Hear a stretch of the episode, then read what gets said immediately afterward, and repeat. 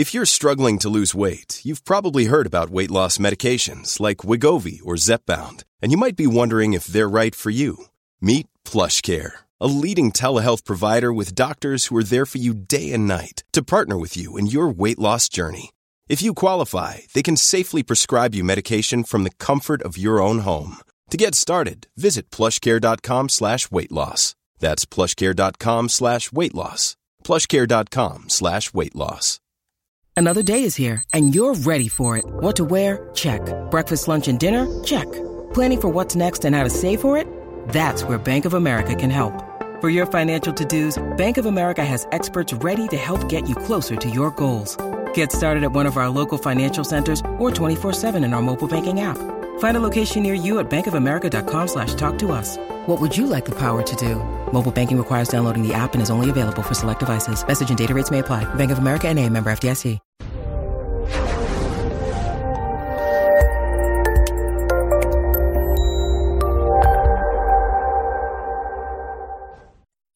This episode was pre-recorded as part of a live continuing education webinar. On-demand CEUs are still available for this presentation through all CEUs. Register at allceus.com slash counselor toolbox. I'd like to welcome everybody to today's presentation on 10 issues in the diagnosis of developmental and neurocognitive disorders. Oops.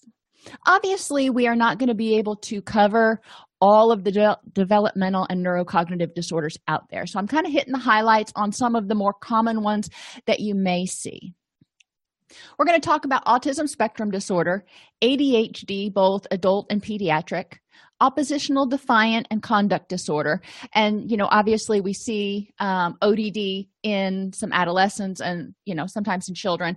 And in order for a an adult to be diagnosed with antisocial personality, they have to have a history of conduct disorder. So we're going to look at those because a lot of times um, clinicians will get those kind of confused when they're making the diagnosis if they don't work with juveniles all the time. We're also going to look at different causes of dementia. And as I mentioned before class, you can see dementia in young people if they've had some sort of vascular episode that has stopped blood flow to the brain from a, or a traumatic brain injury. So, you know, we want to, you know, look at that so we can make sure that we are uh, providing the scope of services that is necessary. And then there's a mystery diagnosis at the end that I alluded to that we're going to look at um, to just kind of throw a little wrench into the works. So, autism spectrum disorders, persistent deficits in social communication and social interaction across multiple contexts, as manifested by deficits in social emotional reciprocity. So, um, reduced sharing of interests or emotions or affect, failure to initiate or respond to social interactions. And one of the keys to diagnosing autism spectrum disorder is you can't use the same behavior to represent multiple things. So if you just have a child who um, doesn't choose to speak, you know, they just are not communicative at all, um, you can't use that to qual that one uh, symptom to qualify under both de- deficits in social emotional reciprocity and in nonverbal and communicative behaviors. So we want to make sure that um, we're looking for a variety of symptoms. Um, deficits in nonverbal communicative behaviors could be poorly integrated verbal and nonverbal communication. This is especially true in people with autism. You might see abnormalities in eye contact and body language, lack of facial expressions, and nonverbal communication. As we've talked about in people with a fetal alcohol spectrum disorder, which is not an autism spectrum disorder right now. Remember, it's still in areas for further study. But in people with uh, FASD, as well as in autism spectrum, you also may have um, misunderstandings of gestures and nonverbal behavior and deficits in developing, maintaining, and understanding relationships, ranging from difficulties in sharing imaginative play or making friends to just a lack of interest in peers. Now, remember, you know, this sounds a little bit like um, schizoid personality disorder. So, we want to rule out, figure out what we're dealing with here. Um, but I do want to also pay attention to pediatric post traumatic stress disorder. If a child has been exposed, and pediatric uh, PTSD begins um, at children under the age of six, if a child is exposed to some sort of trauma um, and develops PTSD, they may have um, failure to initiate or respond to emotional um, to social interactions. They may have, you know, just be completely withdrawn within themselves and have a lack of facial expressions. They may be sort of flat and and um, disengaged. And they may have an absence of interest in peers. They just they don't trust the world. It's a scary place. It's an awful place. They're depressed. They're angry. So whatever we're looking at we want to make sure of what we're dealing with. So we want to rule out any trauma history that might be confounding our diagnosis you're also looking for restricted and repetitive patterns of behavior, interests, or activities. So, stereotyped or repetitive motor movements, use of objects or speech, um, such as lining up toys or flipping objects. Some people have to have um, things lined up just so, or they may do something called stimming, where they repeat a a particular movement over and over again. They may have idiosyncratic phrases um, that they say and you know something that they just say all the time yep yep or that's the way it is.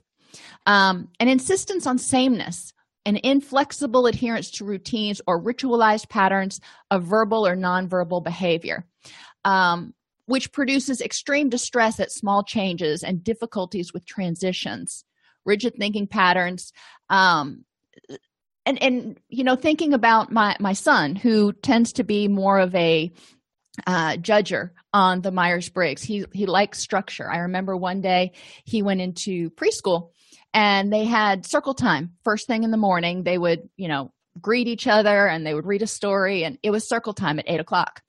And that morning it was somebody's birthday. And he went to the went into the classroom and he sat down on the circle and he was ready for circle time and the teacher called him over. She said we're not doing that today. We've got a birthday party. And he was just beside himself. He's like no it is circle time. And he just sat his little happy self on the circle. And eventually his, teacher was like well if you want to join us you can. Um, now does he have autism? No. He likes routine. Um, and it didn't cause him extreme distress. He was just like well you know when everybody else gets with the program they'll realize that it's circle time um, so we want to look at you've got children who are much more structured um, like my son is and really needs um, or cherishes their routines. But if they're disrupted from them it does it's not the end of the world. For a person with an asd we're probably looking at someone who's experiencing extreme distress. It throws them into a tizzy um, at uh, small changes highly restricted fixated interests that are abnormal in intensity or focus. And again you've got some kids out there and and some adults who may develop an interest in one area and they are just fixated on that and they will know everything there is to know about that. Does that mean that there's a problem? No it could mean that you know they are just really into that particular topic. And you know a lot of people go through phases. I know i do. When i decide that i'm interested in something i'll order every book i can find off amazon or go to the library and get every book i can find on it to learn everything there is about it. Um, like when i started organic gardening i was going to read everything. I was going to learn how to make the best compost and yada yada. So does that is that abnormal? No but what we're looking at is is this part of a constellation where the person has one interest and they're not interested in anything else? I still had other interests you know i could break away from it. Um, but there are a lot of people who just they really throw themselves into something. And hyper or hypo reactivity to sensory input.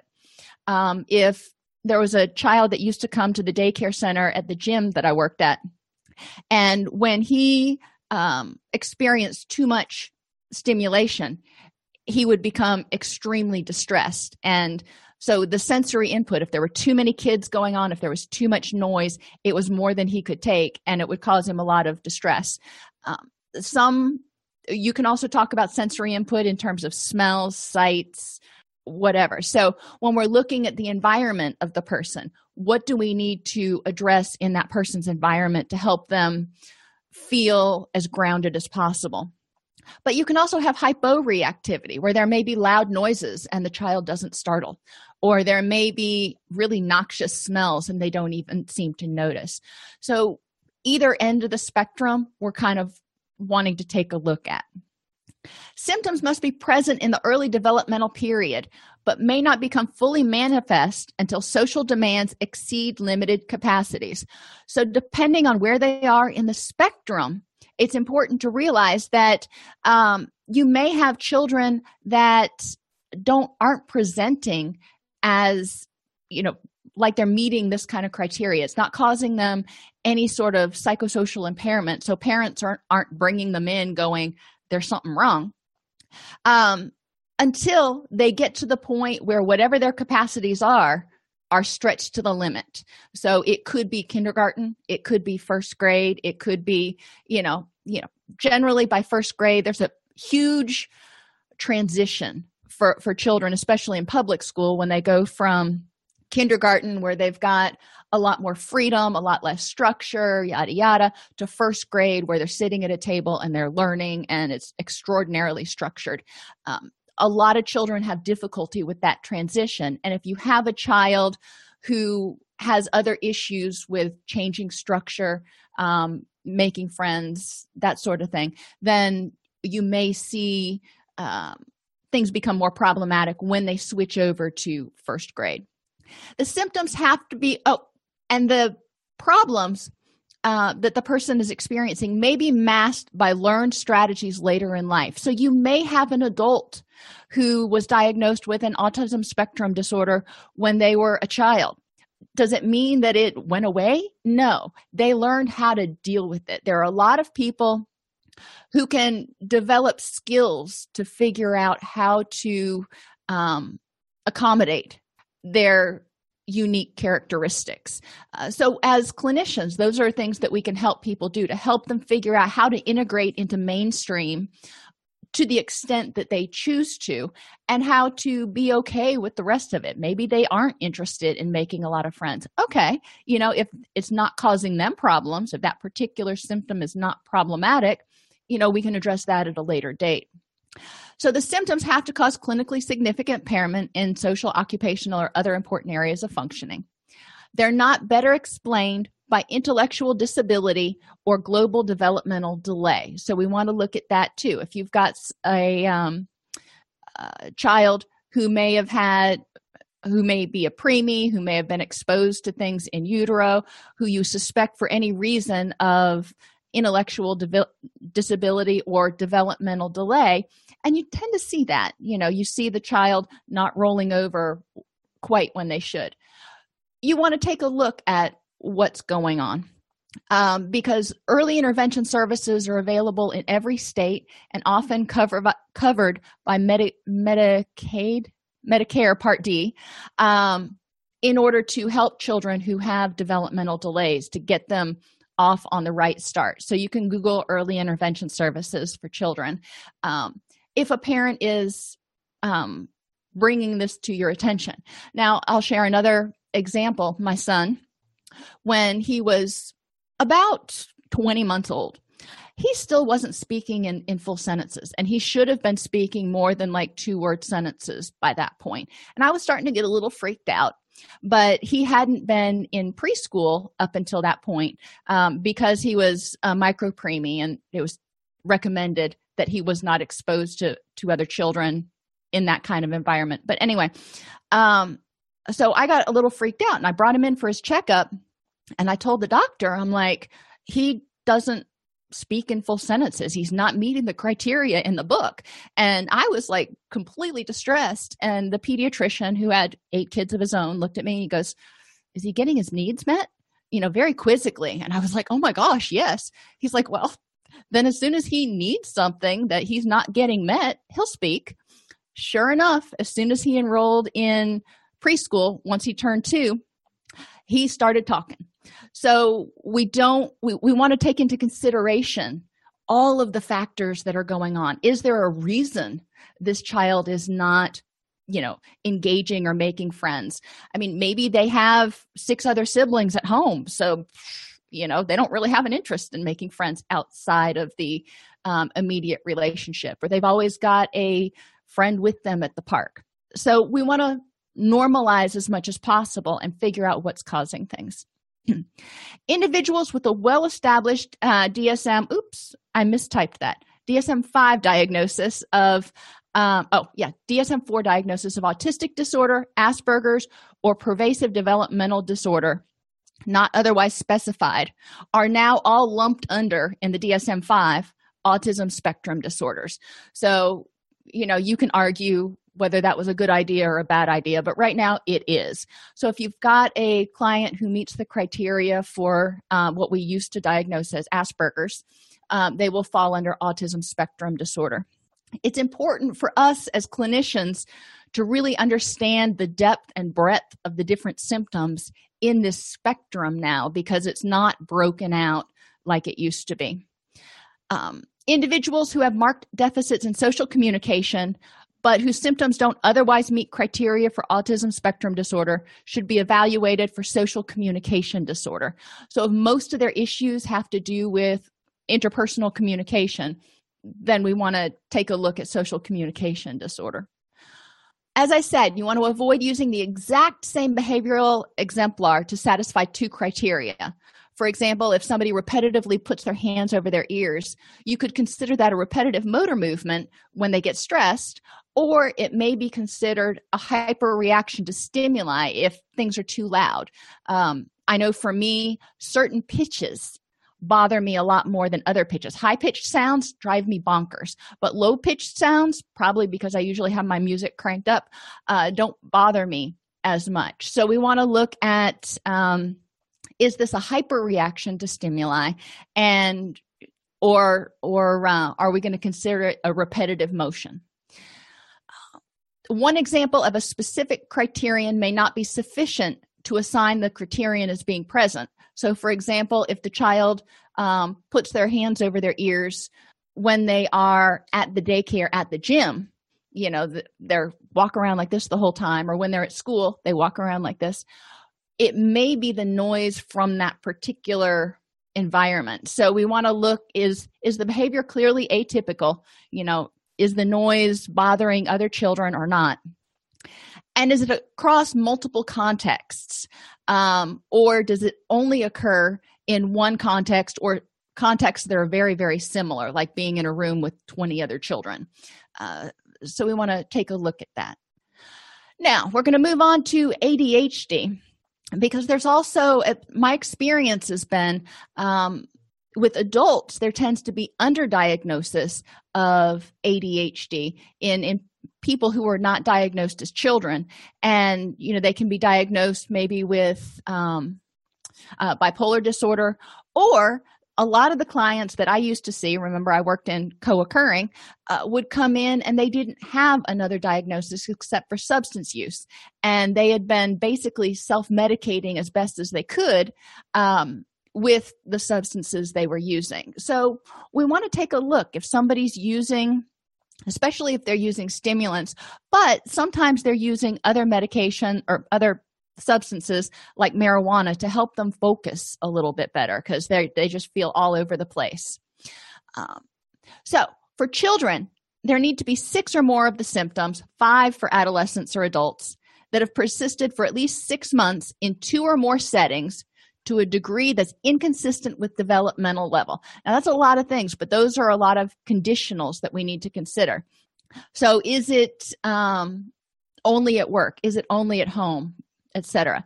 Symptoms don't occur exclusively during the course of schizophrenia or another psychotic disorder and are not better explained by another mental disorder, specifically mood disorder. You know, we have difficulty concentrating, difficulty focusing.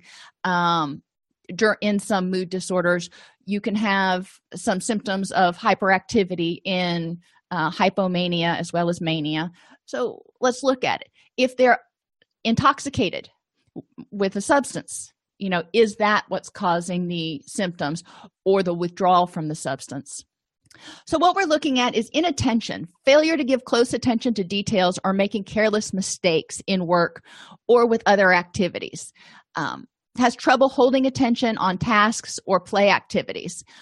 Now, this one again, similar to what we were talking about with um, autism spectrum disorders, people with ADHD can also have hyperfocus, especially if there's one particular thing that really interests them.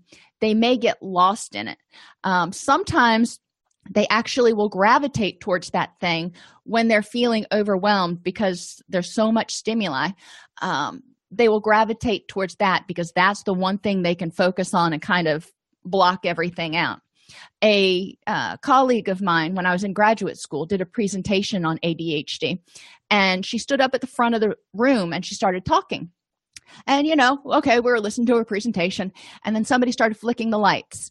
And, you know, we thought it was a little bit annoying, but okay, you know, whatever. We looked at that person. We were trying to pay attention to her, but it was distracting. Then somebody turned on some music.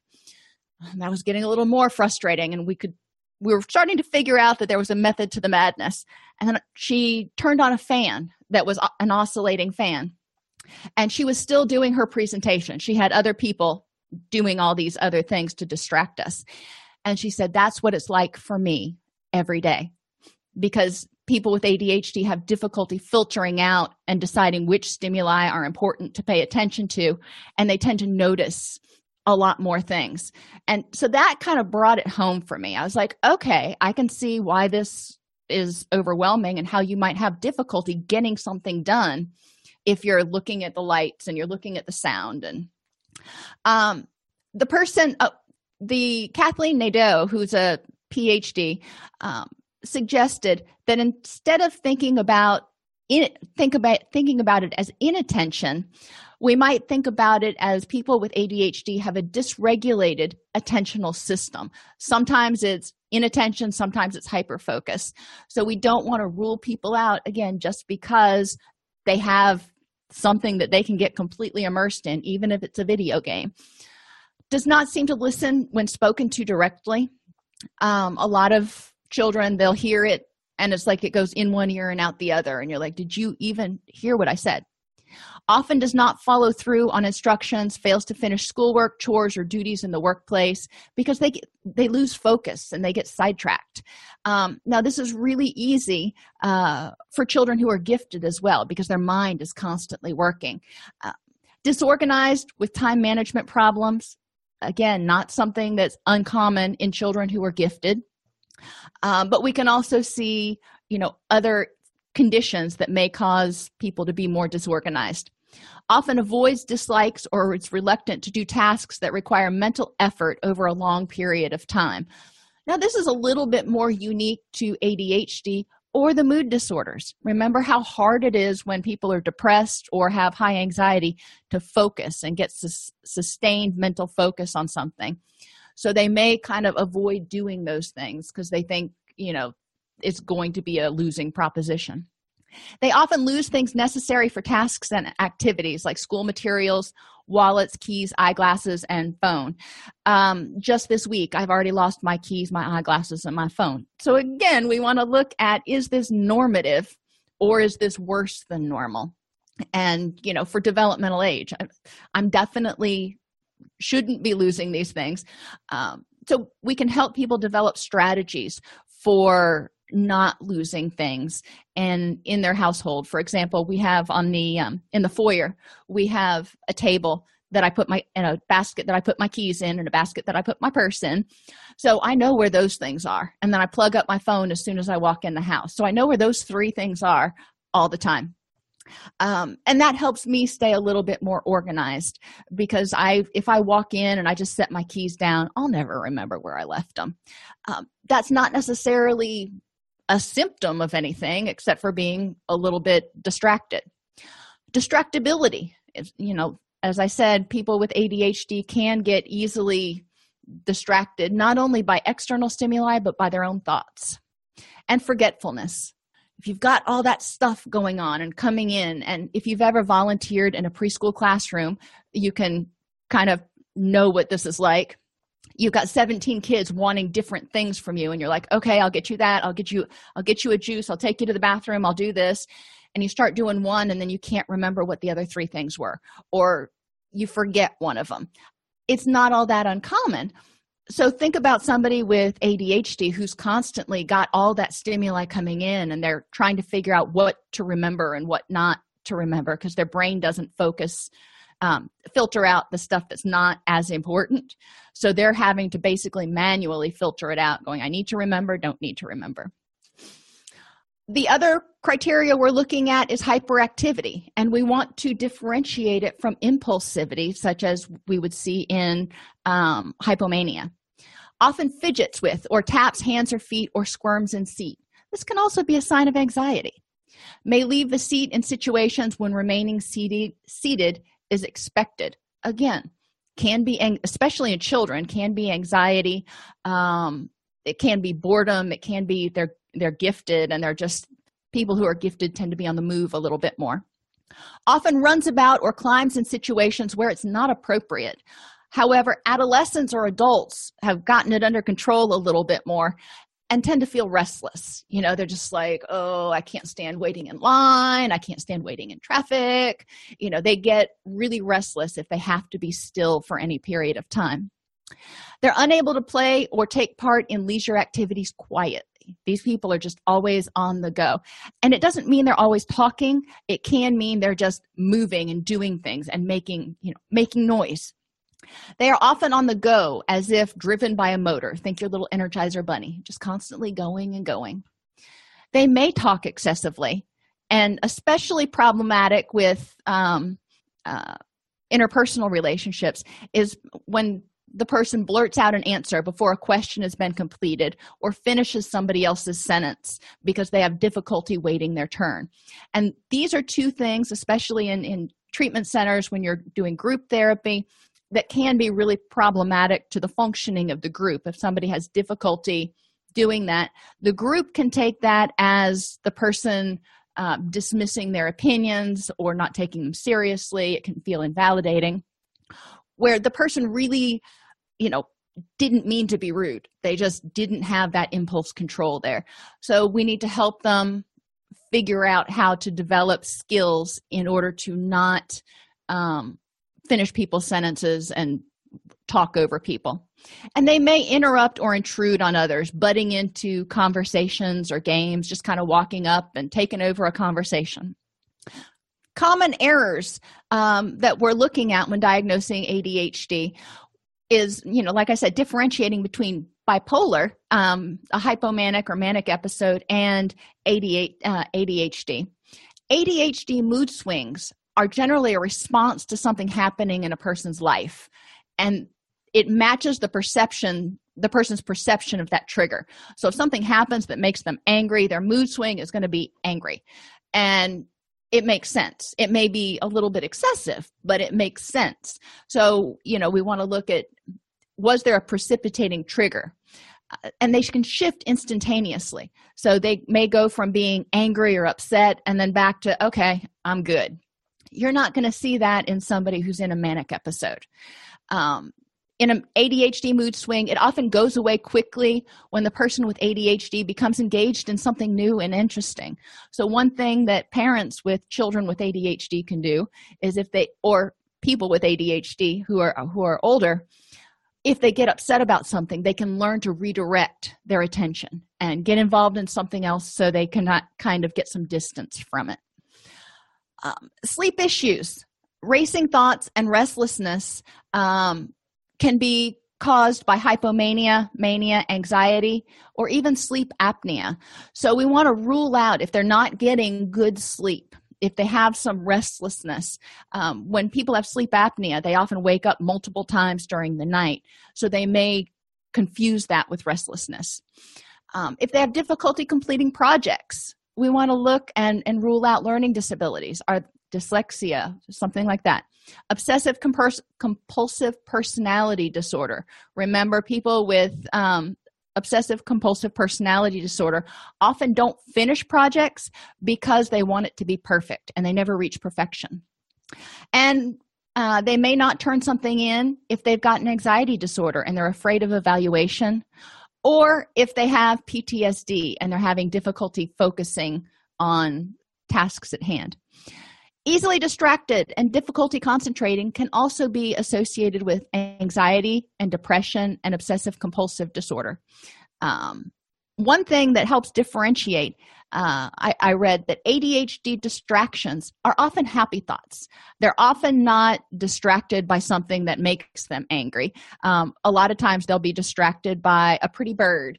Um, my son, when he was when we started homeschooling him, he had a window and I had a butterfly garden outside, and he used to get distracted watching the little birds and the butterflies. And so finally we had to start shutting the the blinds when he was doing his study time because he wouldn't get anything done. He just kind of migrate over to the window. Uh, social awkwardness and difficulty reading social cues can be a sign of autism spectrum disorders, um, and um, unusual interests and overfixation and interrupting and talking to uh, interrupting and talking over people can also be symptoms of autism spe- spectrum disorders. So we want to kind of rule those out as well. So we want to look at the gamut. And remember, I said FASD is not technically part of the autism spectrum disorder, but we've talked about that enough to, for you to be a little bit familiar and think might there be something going on with this person, adult or child, um, where they were exposed to alcohol in utero that might be causing some of these and it hasn't been diagnosed yet. Disruptive mood dysregulation disorder was added because there were too many children being diagnosed with bipolar disorder. So they added this diagnosis severe temper outbursts that occur on average three or more times a week. Now we want to look developmentally what is severe? You know, are is the child punching their fist into the wall or are they throwing themselves down? Children have temper tantrums. So how severe is it where it's not developmentally appropriate anymore? The mood between outbursts must be consistently and observably angry or irritable for 12 or more months without a break of three months. Wow. You know, can you imagine having a child that was observably angry or irritable for 12 months with very little break? That, that would break my heart. Um, so you can see where we're starting to identify that there's a something going on with Junior. Outbursts or elevated or expansive moods that last for longer than a few hours or for days on end may be more likely to be signs of mania or hypomania. So, using your best judgment. With conduct disorder, we're looking and remember, this is the predecessor or has to be diagnosed before somebody can be diagnosed as an adult with antisocial personality. So, this is the one that's the meanie. Um, aggression to people and animals, bullies, threatens, intimidates, is physically cruel to people or animals, deliberately destroys property, tends to be deceitful, lying, or stealing to obtain goods, um, and there's a serious violation of the rules. So, this person is really, really angry and seems to lack empathy. Um, and you know the key one of the keys being the aggression to people and animals. We do want to rule out mood disorders anxiety ptsd substance use adhd and learning problems. But generally the degree of the aggression and um, hostility is going to really point you in the direction of conduct disorder you can have those other things co-occurring with conduct disorder though now, oppositional defiant disorder, on the other hand, is kind of like conduct disorder light, if you will. Um, negativistic, hostile, and defiant behavior lasting at least six months. And i w- I'm going to jump down to the bottom here. And is only meets criterion um, if it occurs more frequently than is typically observed in individuals of comparable age and developmental level. So, all teenagers don't have oppositional defiant disorder. We want to look at what is appropriate for age and developmental level because remember in the teen years they're trying to figure out who they are. They're trying to get some distance. They're trying to get some individuality and um, uh, control over their own lives. So they can appear odd at times so the youth with oppositional defiant disorder often loses their temper, argues with adults, often actively defies or refuses to comply with adults' requests or rules, may deliberately annoy people, blames others for his or her mistakes or misbehavior, is often touchy or easily annoyed by others, can be angry and resentful, spiteful, and vindictive. Um, so you only need four of those criteria to meet oppositional defiant disorder. Thinking again in the big scheme of things for people who are, um, uh, you know, th- this diagnosis is going to follow them. So we don't want to just be throwing out diagnoses of conduct disorder, ODD, or personality disorders willy nilly.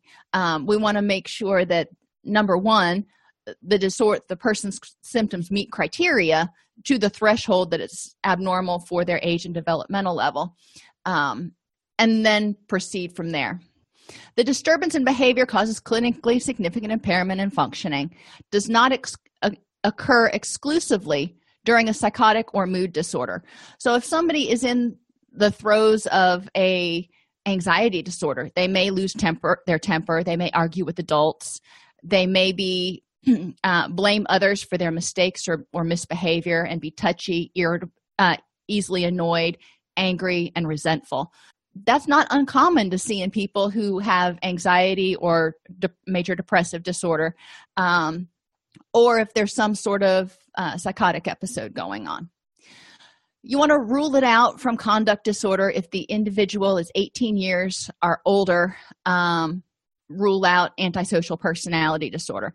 But like I said, conduct disorder is pretty obvious um, in terms of what you're dealing with.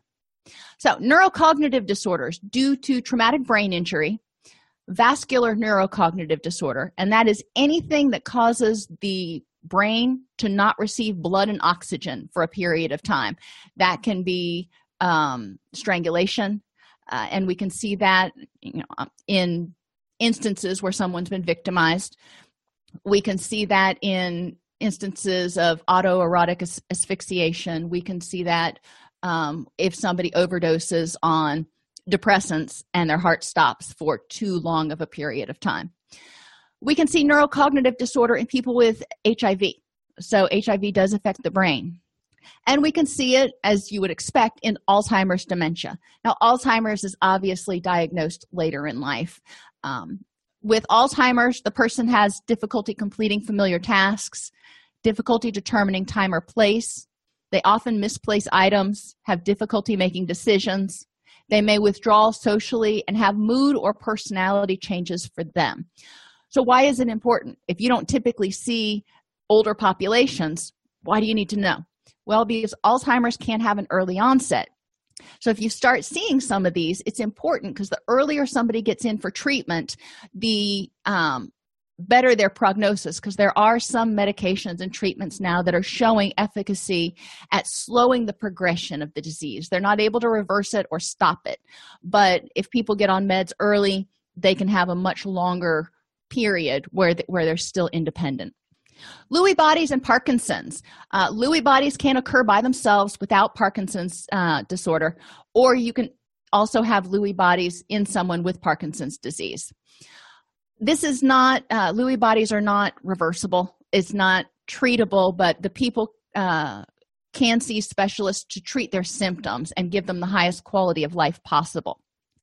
So one of the things first symptoms is visual hallucinations you may also start seeing movement disorders tremors shaking tics poor regulation of body functions such as their heart rate their temperature cognitive problems, sleep difficulties, fluctuating attention, depression, and apathy. Now, the ones that are italic um, cognitive problems, sleep difficulties, fluctuating attention, depression, apathy, and even hallucinations to an extent could be present in someone with major depressive disorder with psychotic features if you have the hallucinations there. So, we don't want to just assume that it is major depressive disorder if you have someone that's starting to you know show these kinds of symptoms especially um, with the visual hallucinations they probably need to be referred for an evaluation so they can be managed and maintain their highest quality of life Now, Huntington's disease is a progressive fatal disease. We're not going to spend a lot of time on it because it's hereditary. So, people who develop it know that they have a chance of developing it, and they're probably going to come in going, This could be what it is. The onset is typically in the 30s or 40s, but it can be before age 20. It causes the progressive breakdown, degeneration in nerve cells in the brain. And the period from the emergence of symptoms to death is about 10 to 30 years. So, people that we're working with who have become symptomatic for Huntington's disease are going to be dealing with a lot of grief and existential issues, as well as long term care planning and those sorts of things. The symptoms, the mood symptoms are similar to depression. The cognitive symptoms are representative of dementia and with the addition of difficulties with impulse control. So, those are the things that you kind of want to look at for Huntington's disease. Like I said, if somebody comes into your office and they've got it, they probably know they have it or they know they have a relative with it. Um, and hopefully, the family understands that it's transmitted through the generations. Um, okay, now for our mystery diagnosis to add a little fun for today. What would you diagnose if you had a youth come into your office, um, say adolescent, who was angry and irritable, tended to be get bored easily and be restless, maybe overly excitable, but is underachieving. They're they're just not making, you know, what you would expect them to do in school because they seem to be really bright. They may have peer issues, spending large amounts of alone time, um, excessively high expectations of others, and a lack of a sense of belonging. They just they feel like a square peg in a round hole. They may engage in power struggles with adults, you know, and so I'm thinking maybe oppositional defiant. Okay. They tend to have a lot of perfectionism and put a lot of pressure on themselves and get stressed out because they want everything to be perfect their judgment often lags behind in their intellect so they may be really smart but then oh my gosh how how could you forget to do that and they may suffer from something called reactive hypoglycemia which is you know after they do something really intense they have a hypo, hypoglycemic episode. Um, so, reactive hypoglycemia is kind of a monkey wrench in the works. But for the rest of them, thinking about what would you diagnose if this youth came in with these symptoms or the majority of these symptoms? And to answer that question, we are going to move over to our video. And remember, if you can't hear this, please let me know in the chat room and I will do what I can to attenuate it.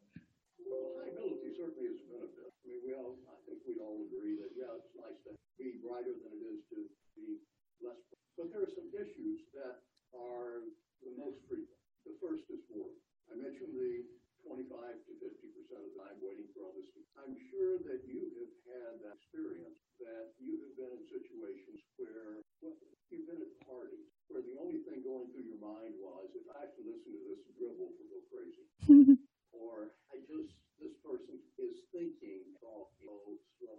Ah, and you remember that. In, now the same is for gifted kids. Underachievement goes along with this. I mentioned the gifted kids underachieving by two to four grade levels, and actually, what we find is, is that. Okay, y'all are saying you can't hear the video very well, so I'm just going to paraphrase this. Um, I really, if you work with children and adolescents, this is definitely an hour that's worth your time for helping to differentially diagnose um, ADHD, Asperger's, autism, and giftedness because there are a lot of symptoms of giftedness, which all of them are right here. So that was the hint there. All of these symptoms here are symptoms of giftedness. So let's think about why this might be. Anger and irritability, and he goes on to um, make the parallel. What if you had to go to an in service and you really didn't want to go and you went and it was dreadfully boring and you just you had 17 other things you could do and but you had to go to that same in service every single day for children who are gifted sometimes this is what school is like. You know they get finished with everything so quickly or they learn it so quickly and then they've got to sit and wait for everybody to catch up. And they find it tedious and they start getting restless and they can get sort of agitated, which can lead them, like we know many of the famous, really smart people in the past underachieved in school because they just got bored and they didn't try. And, you know, underachievement is not always the case, but it's not uncommon. If the child or the adolescent or even the adult is not feeling challenged, then they may not really give it the attention. Um, peer issues with someone who is, and what he was saying at the beginning of the video is, you know, maybe there have been times that you've gone to a party and you've been talking to somebody and they just seemed to talk so slowly. And you were like come on give me what you're saying. Get to the point. Um, and and for someone with um, giftedness a lot of times their mind runs faster than everybody else's. So they get frustrated and irritable spending time with their peers especially um, so they may spend alone time. They may spend a lot of time talking to themselves um, so you can see and, and in adults they may also prefer environments that are either working in isolation like working in a lab or working in a, at a computer or working with other gifted people. But they're going to have they may struggle working with people who are of average intelligence because they just feel like everybody the whole world is going in slow motion which can lead to a lack of a sense of belonging because they're like well you know no, i don't get along with anybody at work or i don't like participating in things. And they also have excessively high expectations of others. They have difficulty understanding how they differ from the rest of the world. They see something and they're like that is so easy. I don't see what you have a problem with it. And everybody else in the group is going what? Um, that's what i feel like a lot of times when i'm working with my son on math because he's brilliant with math and you know i'm not. So thankfully his father takes care of that. Anyway power struggles. Someone who is gifted may see multiple different avenues. They also tend to like to argue and play devil's advocate because it stimulates their mind. It's not because they're trying to be oppositional but they want to see the other side of it. They can be very much type a personalities not always. Um, their judgment lags behind their intellect. So you will see especially in teenagers because as the person gets older the judgment and intellect gap closes. But when they're teenagers there's a lot of problems with judgment. Um, going to school and forgetting their their schoolwork at home um, or going out with friends and doing something that was really showed very very poor judgment. They're really smart but they got caught up in peer pressure or doing other things. So if somebody's seeming to show poor judgment in the choices that they're making um, but they're really bright and you're like how could you even think that that was a good idea? You're you're so bright. Think is this a symptom of the giftedness? Um, and how can we help people stop and use their thoughts in order to analyze the situation to make better judgment. Now reactive hypoglycemia is interesting because the human brain uses a ton of glucose. Well if the brain of the person who is gifted works faster you know than the rest of ours um, what they've seen in, in the studies that they've done and he talks about this during the video is the fact that people with uh, who are gifted especially after a period of concentration on something they may start getting irritable and tired and sluggish because they're experiencing hypoglycemia. Their brain just burned through that blood glucose. So youth who have um, reactive hypoglycemia tended to do better when they had a um, healthy snack a moderate protein carbohydrate snack at like 10 a.m and i think he said 2 p.m you know between between the meals to keep the blood sugar stay more stable they saw a significant reduction in behavioral problems. Many gifted children are incorrectly diagnosed as having emotional disorders. Other diagnoses are actually more common among gifted children like adhd but are often overlooked because few psychologists, pediatricians, or other healthcare professionals receive training about gifted children, um, the video that I have in the class covers information about uh, characteristics of gifted children, frequent issues that arise, and guidelines to distinguish whether the child is simply showing gifted behaviors or suffers from something such as ADHD or Asperger's. Um, you can have, like you said, dual diagnoses. That's important. The other big takeaway, if if you don't ever watch the video, is when we're talking about gifted, we're not talking about that three percent at the tail end of the bell curve. We're actually talking about children who are anywhere in the top 10% of students, the 90 to 100% per- percentile. That's who we're talking about. So children who we would normally think are, you know, really intelligent, but we wouldn't qualify them as gifted, so to speak. Um, they don't meet the mensa criteria they will often have many of these symptoms so if you're you're looking at a child with an iq of about 120 or higher may have behavioral symptoms like we talked about. So you want to rule out giftedness, which is not a diagnosis per se. And if the child is gifted, they're going to have to learn strategies to cope with that throughout the rest of their life. And that's where we as clinicians can come in handy, helping them figure out um, how to deal with situations when they start feeling restless, how to attenuate their anger and irritability if they have to sit in, you know, boring meetings or whatever whatever it is that tends to make them more irritable. Um, one thing that some of my clients do is they'll bring a notepad with them wherever they go. And if they're in a meeting and it starts going too slowly they can write they can draw they can doodle. You know this isn't true in every sort of scenario but if they have something to do that interests them it helps them a lot. If they're able to bring a, a mobile device, like if they're riding on a long bus ride or a plane where they're going to get really bored really quick, that will also help hold their attention. So many of the disorders of childhood represent endpoints on a continuum. There's just like all of our other diagnoses, there's normal, and then there's abnormal. And then but with children we have to say is it normal for developmental age? So what is normal for a child who's 8 is obviously not going to be appropriate in a child who's 16 we need to remember to differentiate PT- pediatric ptsd um, from autism. So if we're looking at a child who has trauma issues we want to make sure that that is stabilized before we look at other issues.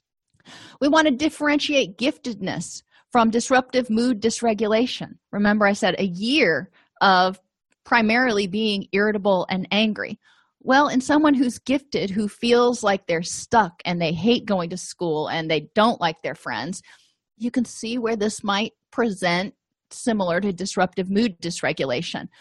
Um, for the gifted child, we need to figure out an environmental intervention to help them work through it. Uh, bipolar disorder, ADHD, and autism are also rule outs.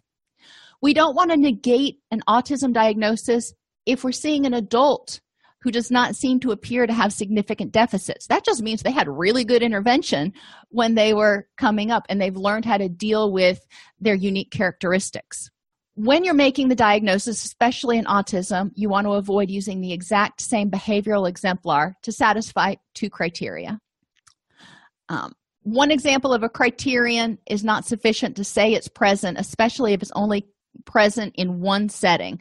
So we want to look across settings. Now that's regardless of our diagnosis confusion you know if we're looking at dementia vascular uh, vascular dementia if we're looking at autism spectrum disorders if we're looking at even depression we're looking at does it exist across settings at home at school at work? People with adhd may have hyper focus to something that they're really interested in.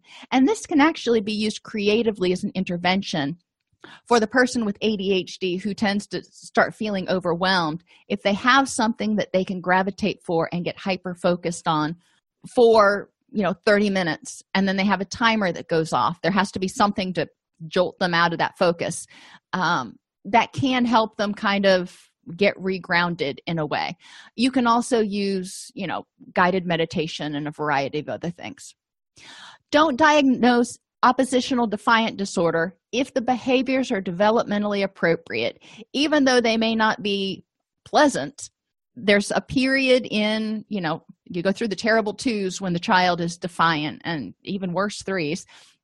And then it emerges again, you know, especially in adolescence when they're trying to develop their independence. If someone is experiencing depressive type symptoms and you may suspect depression with psychotic features, you do want to rule out Lewy bodies, especially if the person is experiencing visual hallucinations. Make sure to not misdiagnose giftedness if it's there. So, look at the child's IQ if you've got access to that. Look at their school records. Talk to their parents and see, you know, are they presenting in their verbal interactions as a child who's really, really bright, but just not thriving in the school environment for some reason. And don't assume that the gifted child has it made or is just going to work it out.